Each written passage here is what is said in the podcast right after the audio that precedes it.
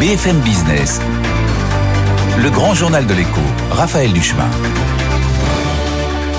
Merci de nous rejoindre sur BFM Business dans le grand journal de l'écho alors que la question de nos besoins en énergie cet hiver est sur toutes les lèvres. Un acteur français a peut-être bien une partie de la solution. Euh, cet acteur, eh bien, c'est Enogia.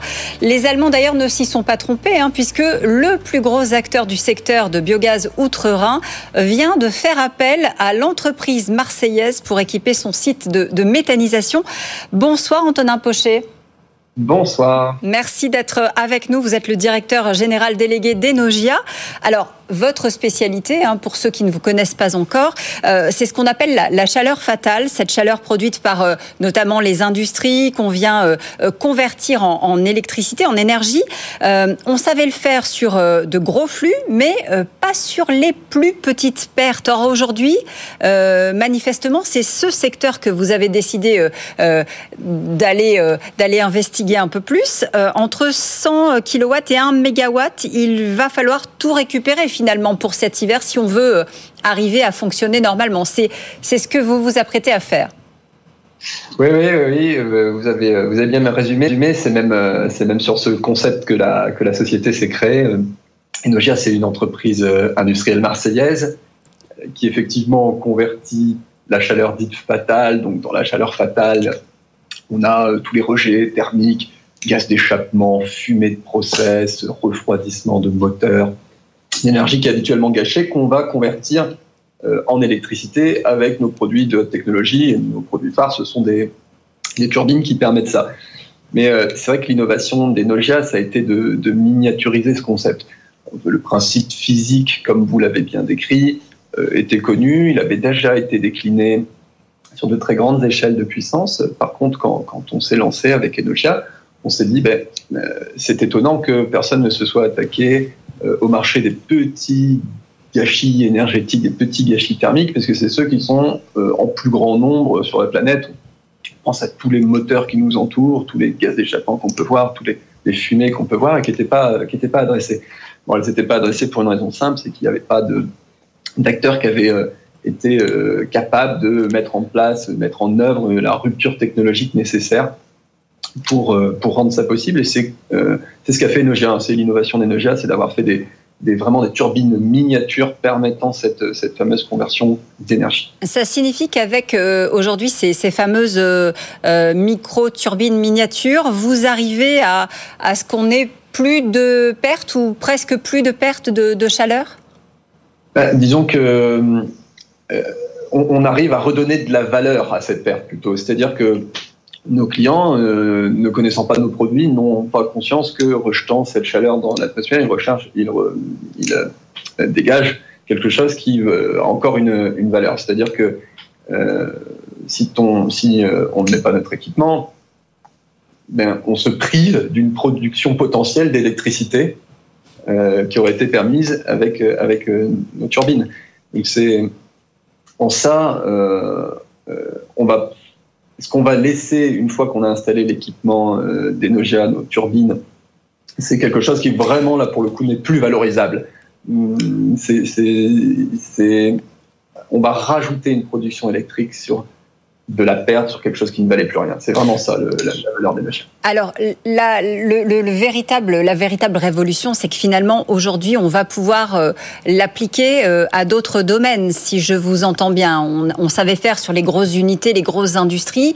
On miniaturise, donc on va récupérer aussi les plus petites pertes, celles auxquelles on n'avait pas pensé. Et puis, bah, par extension, on, va pouvoir aller s'adresser à d'autres marchés. Euh, c'est là-dessus que vous avez travaillé, je crois, avec, avec euh, l'IFPEN, hein, l'Institut français du pétrole et, des, énergies nouvelles.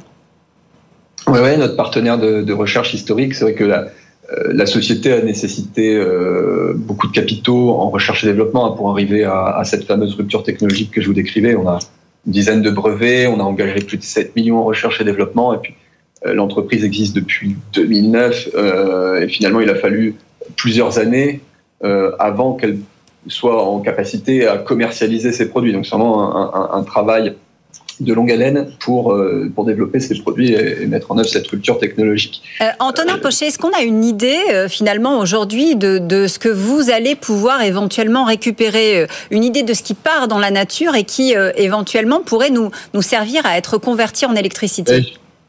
En fait, je vais vous donner quelques, quelques exemples. Hein. Donc, c'est on est à cette étape de, de, de la vie de l'entreprise où on est, on est en train de développer commercialement on a levé des fonds l'année dernière euh, en s'introduisant sur euh, Euronext Growth le 14 juillet 2021, justement pour permettre euh, d'accélérer commercialement.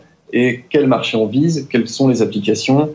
Elles sont diverses, mais il y a tout ce qui est marché des moteurs. Donc dans les marchés des moteurs, tous les refroidissements des moteurs, les gaz d'échappement de moteurs, tous les groupes électrogènes par exemple. Hein. Un groupe électrogène, c'est un moteur qui dégage de la chaleur qu'on peut valoriser pour produire davantage d'électricité.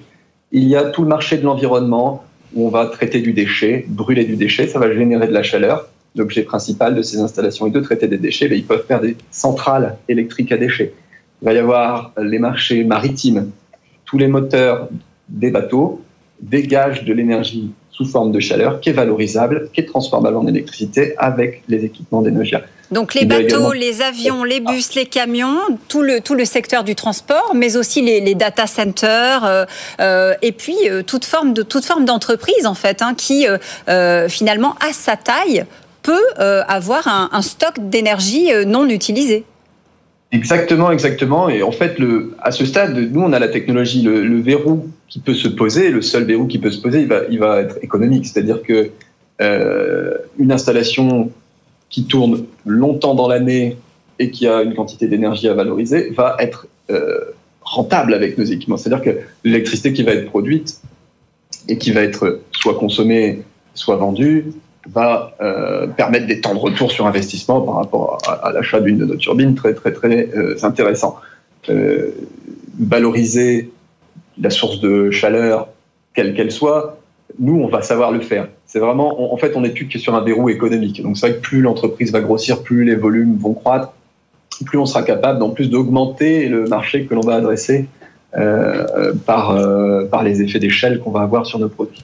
Est-ce que vous savez dire aujourd'hui euh, sur les industries existantes en France, quelle est finalement la part que, que vous n'êtes pas encore allé chercher justement sur, sur cette fameuse chaleur fatale et qui pourrait être convertie en électricité? Ah, je, je, vais répondre. Un, ordre d'idée peut-être alors, je vais répondre pas directement à votre question. En fait, le, le, le marché est à, est à ouvrir. C'est le marché est colossal. Euh, on parle de, dizaines de milliers d'installations et de sites potentiels pour nos équipements et dans le monde des centaines de milliers de, sites euh, pour, pour nos équipements. À ce stade de, la vie de nos, produits et de, l'existence d'Enogia, je dirais que il faut qu'on se fasse connaître, il faut que la technologie soit répandue, connue, et il faut évangéliser en fait. C'est-à-dire que euh, les clients, nos clients, ne sont pas obligés de mettre notre équipement ils peuvent décider de ne pas valoriser leur gâchis énergétique. Ils sont simplement bah, contribuer à l'efficacité énergétique et avoir une performance financière s'ils le font. Sauf que s'ils ne nous connaissent pas, ils ne le font pas. Et c'est vraiment ça l'étape clé dans laquelle on est. Donc, vous répondre sur un nombre de potentiels de sites. Le nombre potentiel de sites, les diverses études nous montrent qu'ils sont extrêmement importants. Dans tous les secteurs que je vous ai cités, on est sur des dizaines de milliers de turbines potentielles. Mais euh, ce qu'il faut faire pour, pour y arriver, c'est que nos chats soient connus, que BFM Business m'invite régulièrement à son appel pour que les clients entendent parler de moi et, euh, et comme ça qu'on se fasse connaître à travers le monde. Bah, écoutez, en tout cas, la problématique énergétique, c'est une vraie problématique. On, en a pris conscience peut-être un peu plus aujourd'hui. Hein. Euh, donc, il me semble que euh, le potentiel existe. En tout cas, on, verra, on verra effectivement si si les, les potentiels clients ou les, potentiels industriels sont intéressés par par la, la, rupture technologique que vous leur proposez. ce qui est certain, c'est que il y en a un qui a qui a conclu un, marché avec vous. Hein. Il est allemand et, ça, c'est une vraie reconnaissance parce que c'est euh, un acteur phare du, marché euh, sur le, biogaz. Euh, là, pour le coup, c'est une vraie carte intéressante à, avancer pour vous, j'imagine. Oui, ça, ça, nous fait très plaisir et je profite de, ce temps d'audience pour féliciter aussi toute l'équipe qui a contribué à ce succès. c'est un contrat qui concerne 40 turbines d'un coup sur euh, un site, et pas les moindres, le plus gros site européen d'exploitation de, biogaz. Et ce client en question va, donc décidé de choisir Renogia pour équiper tous ses moteurs en turbines pour que tous les refroidissements de ces moteurs et tous les gaz d'échappement de ces moteurs produisent de l'électricité additionnelle avec, euh, avec nos équipements. Donc c'est très très euh, valorisant pour nous parce que c'est toute la stratégie commerciale qu'on voulait déployer. Euh, depuis notre introduction en bourse, on voulait se concentrer sur l'aspect commercial, développer des partenariats d'envergure, développer des circuits de distribution pour euh, aller générer des volumes importants et des volumes importants par client. Et ça, ça matérialise exactement ce qu'on veut faire avec, ce premier gros contrat de, de 40 équipements sur un site, sur 40 moteurs. Donc c'est très optimisé, et puis voilà, ça nous permet de développer notre appareil productif. C'est vraiment très bien. Euh, quand vous entendez le, gouvernement parler, euh, j'imagine, de sobriété énergétique aujourd'hui, euh, vous vous dites on, est finalement dans, l'arsenal, dans, dans les outils à mettre en place pour aider tout un pan de, l'économie à, faire cette conversion-là? Oui, bah, tout ça, ça va dans, le bon sens. Ça nous fait, ça nous fait très plaisir de, de voir ça. C'est vrai que bon, de l'annonce du, Premier ministre euh, à la commande chez Noja, il y a toujours un, temps, mais en fait, c'est euh, comme je vous disais tout à l'heure, l'important c'est que nos technologies soient connues et, tout ce qui va être promotion de la sobriété énergétique, tout ce qui est promotion de la décarbonation, promotion de l'efficacité énergétique va nous aider. Nous, on est un acteur qui contribue, nous, on contribue à, bah, compenser des, émissions de tonnes de CO2. On produit de l'électricité décarbonée avec nos équipements. Oui, donc il y a un double, double intérêt qui est à la fois économique et, écologique. Merci beaucoup Antonin, euh, Antonin Pochet d'avoir été avec nous, directeur général délégué euh, d'Enogia, euh, une PME marseillaise. Et tout se fait, je le précise, à Marseille, c'est important de, de le redire évidemment. On reste ensemble, dans un instant, on va parler grande distribution dans le grand journal de l'écho. Et c'est Olivier Dauvert, spécialiste de la grande distribution, qui va nous rejoindre. À tout de suite. BFM Business, le grand journal de l'écho, Raphaël Duchemin. Merci de nous rejoindre sur BFM Business. Sommes-nous en train de changer nos modes de consommation de manière durable? Signe des temps en tout cas, Casino a ouvert hier son tout premier magasin Ocas du côté du Puy-en-Velay. L'enseigne de déstockage et de produits de seconde main vient en fait euh, remplacer un casino casino bio qui euh, manifestement n'affichait plus les résultats escomptés. Alors la tendance est-elle en train de s'ancrer en, France? On, on, va le demander à notre invité. Bonsoir Olivier Dauvert. Bonsoir. Merci d'être avec nous, spécialiste de la grande distribution. ne vous présente plus ici, hein, vous êtes un habitué. Euh, c'est vrai que c'est une première finalement pour, euh, pour Casino qui est un peu en retard sur ses concurrents. Euh, ça fait déjà quatre ans que Leclerc, je crois, a, mhm. lancé, s'est positionné en tout cas sur mhm. ce créneau. vous, vous l'avez visité ce magasin au cas, vous y étiez au. Hier au Puy-en-Velay. Bon alors, est-ce qu'il se distingue et, et par quoi? Alors, euh, Casino se met dans un mouvement dans lequel se sont mis déjà euh, à peu près tous les distributeurs. C'est l'occasion, la seconde vie, la bonne affaire, l'arrivage, le déstockage. En gros, c'est un grand marché qui est très difficile à périmétrer de manière euh, propre, j'allais dire. Mais par contre, le point commun, c'est que on vend aux consommateurs l'idée que on va donner plus de valeur aux euros qu'il vient dépenser. Et donc, euh, c'est notamment de la seconde main et c'est des arrivages, parce que finalement, c'est la même chose. La différence néanmoins entre ce casino qui s'appelle Ocase et euh, Leclerc Occasion ou ce que fait Carrefour avec Cash Converters, c'est qu'on ne peut pas venir avec ces objets pour se les faire racheter c'est quand même une différence de taille. Ça veut dire que ce magasin, il ne permet pas de récupérer de l'argent, il permet juste d'acheter moins cher. Ce qui n'est pas tout à fait pareil que les magasins d'occasion classiques où il y a les deux fonctions. Je ramène des objets ou je viens acheter des objets d'occasion moins cher. Alors, j'ai dit que c'était une première pour Casino, pas tout à fait, parce qu'en fait, Casino avait, euh, je crois, déjà tenté l'aventure euh, en s'alliant avec EasyCash, c'était il y a deux ans. quelques hypermarchés, ils avaient un petit corner, effectivement. Et, alors justement, là, c'est vraiment différent de ce qui avait été fait il y a deux ans? Oui, c'est différent, puisqu'il y a deux ans, il faut imaginer qu'ils avaient fait un magasin d'occasion classique, hein, ces fameux magasins où vous arrivez avec vos objets, on vous fait une offre, on vous les rachète éventuellement, ou alors ces magasins dans lesquels vous venez acheter. Là, en fait, la différence, c'est qu'il n'y a pas que de l'occasion. D'ailleurs, finalement, il y en a très très peu malgré le nom. Le nom s'appelle Ocase, mais en réalité, il n'y a d'occasion que du textile et euh, de la téléphonie. et en gros avec des produits dits reconditionnés. Pour le reste, c'est de l'arrivage. Vous voyez, par exemple, hier, il y avait euh, du Coca-Cola venant de Pologne à 1,65€ les 2 litres, ce qui est beaucoup moins cher que ce qu'on peut trouver en France quand c'est du Coca-Cola français. Donc vous voyez, ça, c'est pas de la seconde main, c'est de l'arrivage, c'est du déstockage, c'est des, opportunités euh, que des acheteurs spécialisés traquent partout en Europe. On le voyait déjà dans les hypermarchés, mhm. chez Casino et chez les autres. Désormais, c'est devenu un concept à part. C'est ça ce qui est très intéressant. Alors, euh, vous avez parlé de l'habillement et de la téléphonie. Justement, il y a des partenariats hein, qui ont été passés sur ces, sur ces deux euh, pôles d'activité, avec Prêt à changer pour la seconde main et avec Phone Recycle Solutions pour les produits reconditionnés. C'était important justement de, s'allier avec des, des alliés de poids Parce que les enseignes de la grande distribution ont un gros savoir-faire pour vendre, incontestablement. Ils n'ont pas de savoir-faire pour acheter. Or, la clé du marché de la seconde main et de l'occasion, c'est l'achat. Si vous ne savez pas acheter les bons produits, c'est-à-dire ceux qui vont se revendre, et que vous ne savez pas les acheter au bon prix au moment où vous les achetez, ben, vous risquez de manger votre marge au moment où vous allez les revendre. Donc en fait, le, nerf de la guerre sur ce métier de l'occasion, c'est l'achat. C'est d'ailleurs pour ça que même Leclerc, par exemple, quand il fait Leclerc Occasion, il s'est allié avec un, spécialiste de l'occasion qui s'appelle Planète Cash. C'est pour ça que Carrefour s'est allié avec Cash Converters. C'est pour ça que Auchan et Cora se sont alliés avec Easy Cash. Parce que seul sur l'occasion, on n'y arrive pas pour acheter.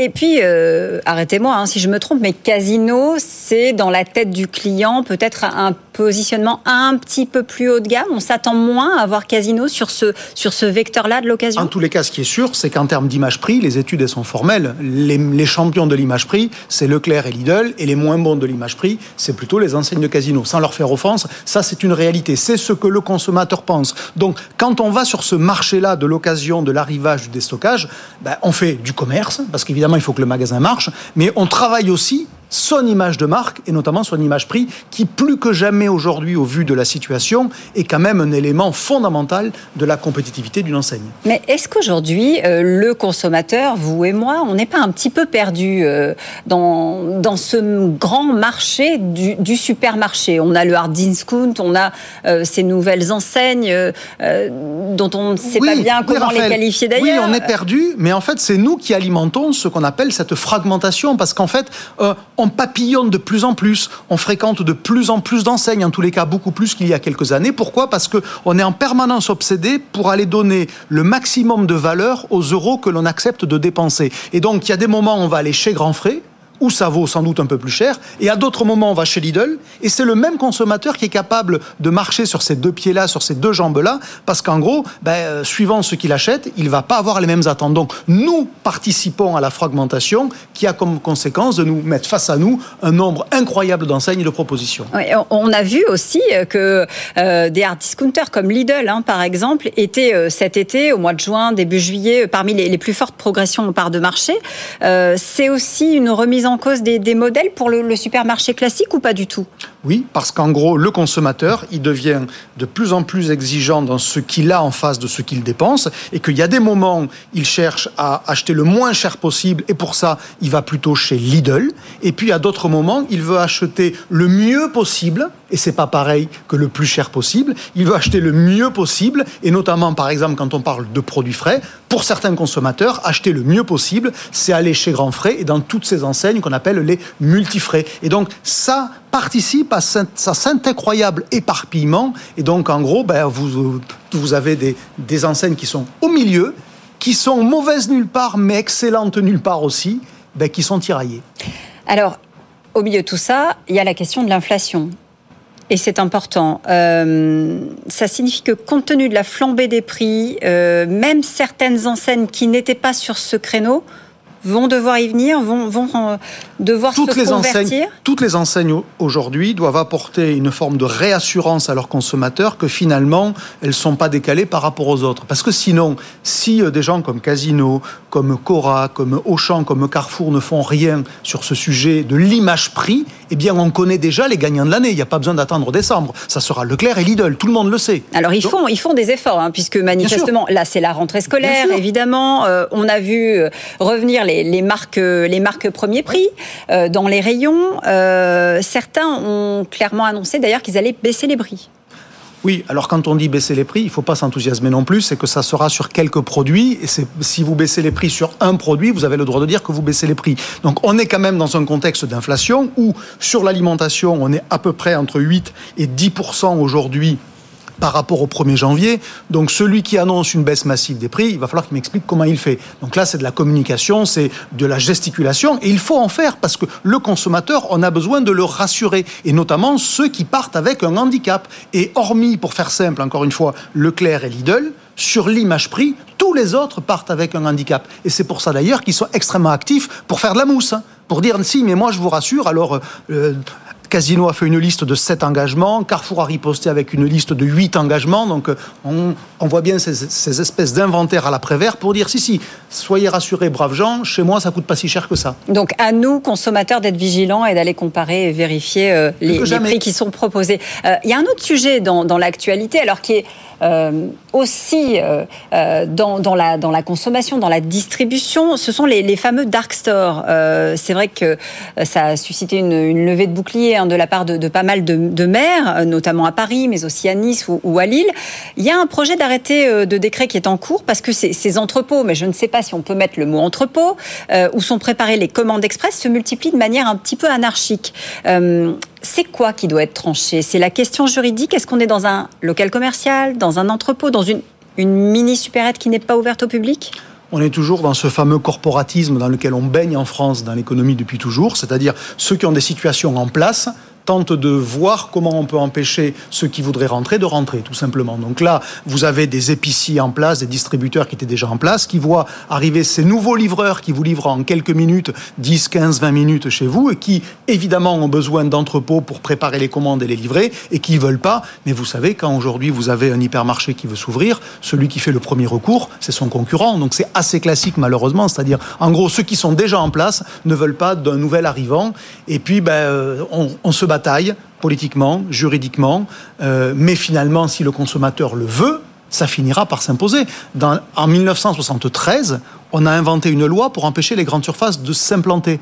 Vous voyez, euh, aujourd'hui, on est 50 ans plus tard, est-ce que cette loi, elle a empêché les grandes surfaces? Ben non, pourquoi? Parce que le consommateur, il le voulait. Donc, s'il y a une demande pour ces quick commerçants, alors il y aura des entrepôts. Mais cette demande, elle n'est pas si forte que ça. Hein. En six mois, ils ont fait à peu près 100 millions d'euros de chiffre d'affaires. 100 millions d'euros de chiffre d'affaires, c'est un hypermarché. Un. Euh, ça, peut, ça, peut faire euh, un peu d'ombre, euh, justement, à la grande distribution? Non, il faut, il, faut, il, faut raison garder, encore une fois. Quand le quick commerce... Dans, dans les hypercentres, peut-être? Oui, mais ça va faire euh, de l'ombre à quelques magasins et encore, vu le niveau de prix qu'ils vont devoir pratiquer, parce qu'aujourd'hui, ils subventionnent l'activité. Quand ils vous livrent en 15 minutes et que ça coûte moins cher que dans le franc prix en bas de chez vous, il n'y a, pas de magie. C'est bien que c'est subventionné. Donc ça, ça ne durera pas. Un modèle économique qui n'est pas durable, qui n'est pas rentable, pardon, il n'est pas durable. Donc tôt ou tard, le service, vous le paierez, vous, quand vous ferez, vous ferez livrer en 15 minutes. Et à ce moment-là, ben, vous verrez qu'il y aura beaucoup moins de consommateurs. Déjà qu'il n'y en a pas beaucoup, on n'a pas face à nous le marché du siècle. Donc on va quand même pas s'emballer. Ne nous emballons pas, on a compris le message. Merci beaucoup euh, Olivier Dauvert d'avoir été euh, avec nous ce soir sur BFM Business. On reste ensemble dans quelques minutes. Euh, c'est Jean Moreau, le cofondateur de Phoenix, qui va nous rejoindre. Il vient de signer une tribune avec Eva Sadoun, coprésidente du mouvement Impact France, sur le plafonnement des salaires. Il nous dira pourquoi. Juste avant, on s'intéresse à de la lecture avec Eva Jacot qui nous parle ce soir du livre Le bûcher des vanités. C'est Tom Wolf.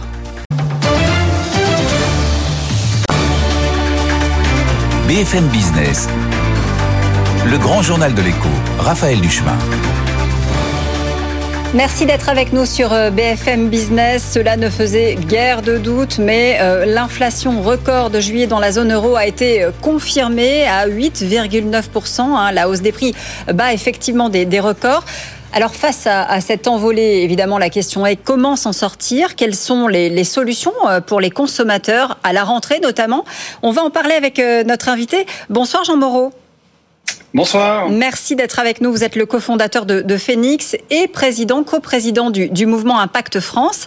Alors, votre cœur de métier, c'est l'économie sociale et solidaire, l'anti-gaspi. Euh, j'ai envie de dire qu'aujourd'hui, peut-être plus qu'hier, cette, cette nouvelle économie est à privilégier euh, pour ne pas trop amputer, pas trop renier sur, euh, sur le budget des, des ménages français. Absolument, c'est tout l'intérêt de l'anti-gaspi, c'est de pouvoir à la fois faire un geste pour la planète en sauvant des produits de la destruction, en rachetant des produits euh, proches de la péremption et le faire avec euh, en, sauvant aussi du, pouvoir d'achat puisque souvent ces promotions, ces, ces, produits en fin de vie sont promotionnés à moins 50, moins 60 et donc on fait, on joint l'utile et l'agréable, on fait un geste pour l'environnement et un geste pour son portefeuille. Et ça ne pourrait être gagnant-gagnant et une tendance de fond qui va s'accélérer avec la crise inflationniste. Oui, euh, quelle est justement la, situation que vous constatez euh, cet été, par exemple, avec, euh, avec Phoenix sur les, les fruits et légumes, où pour le coup les, les, prix ont fait un bond? Est-ce que les, les, gens continuent à acheter? Ils cherchent des prix? Comment est-ce que les, les grandes marques, nos grands groupes de la grande distribution envisagent les choses pour la rentrée?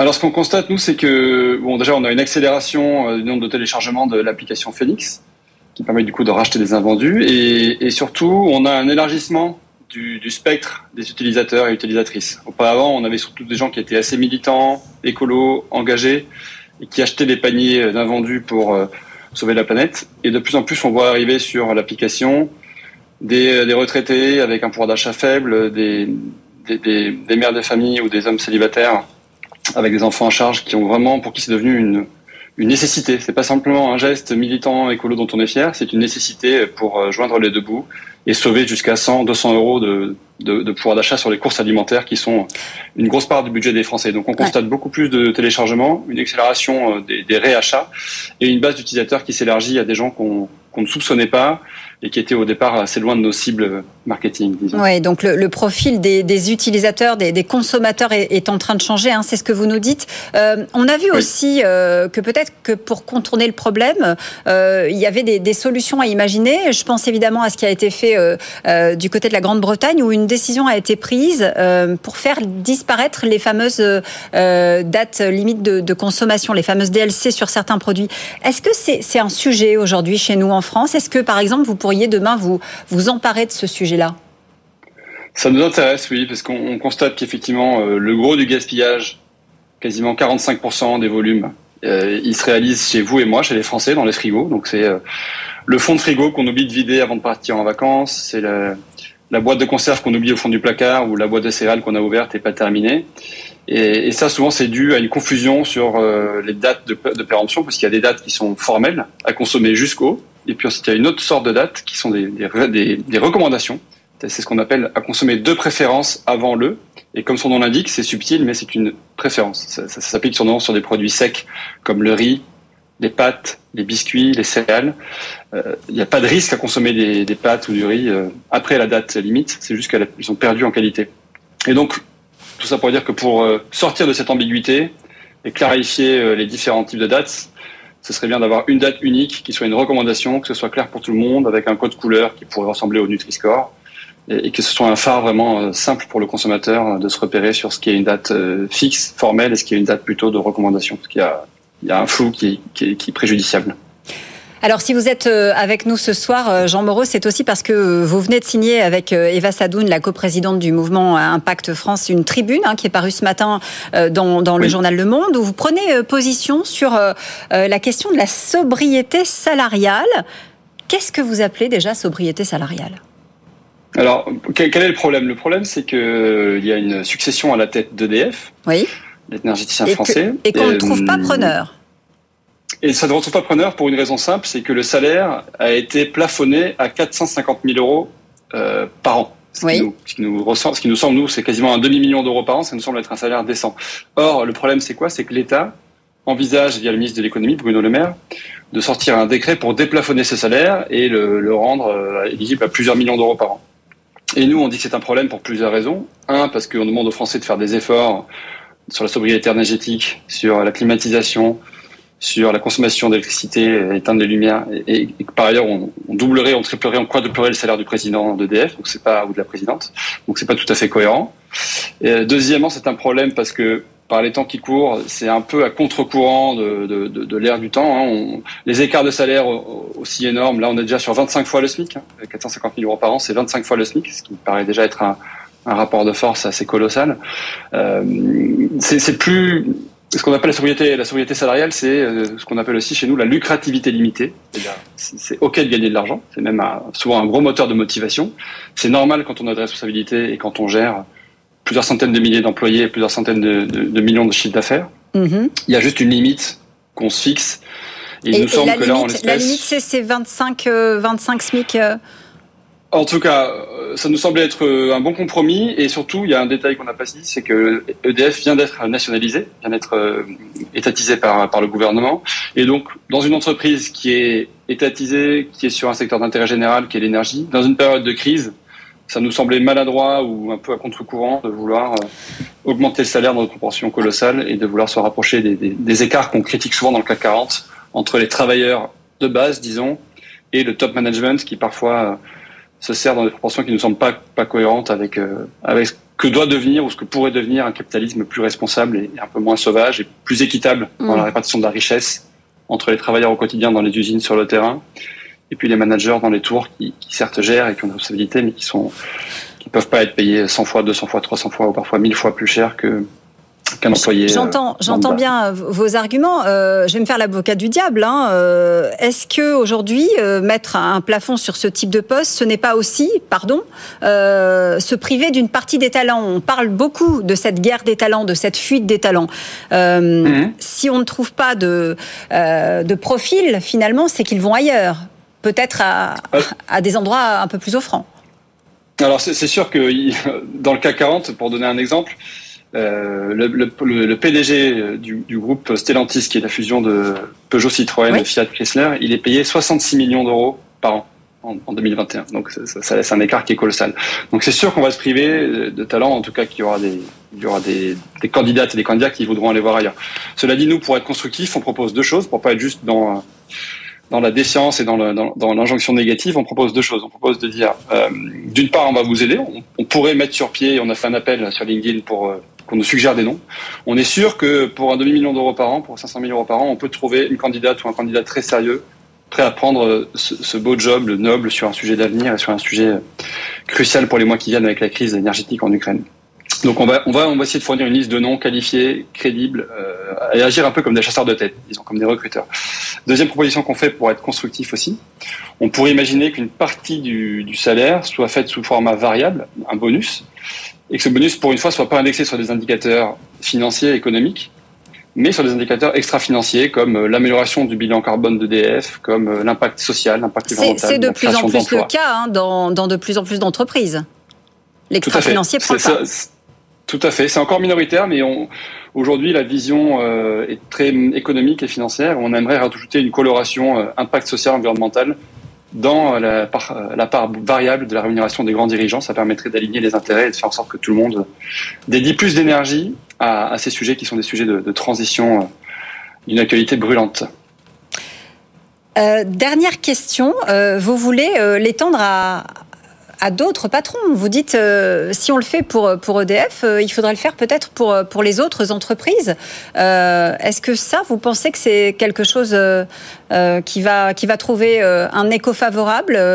Vous représentez, je le sais, 15 000 dirigeants et, et, et entrepreneurs, mais est-ce que, mmh. est -ce que ce message-là va, va vraiment trouver écho? Bah, on l'espère. On, on, sait qu'aujourd'hui, nous, on fait partie, les, les 15 000 entrepreneurs que vous avez cités sont les pionniers un peu les, les ayatollahs, en tout cas les plus engagés. Donc nous, on, est dans la lucrativité limitée, et donc dans une échelle de salaire qu'on a encadrée de 1 à 7 en général, ou de 1 à 10 dans nos structures.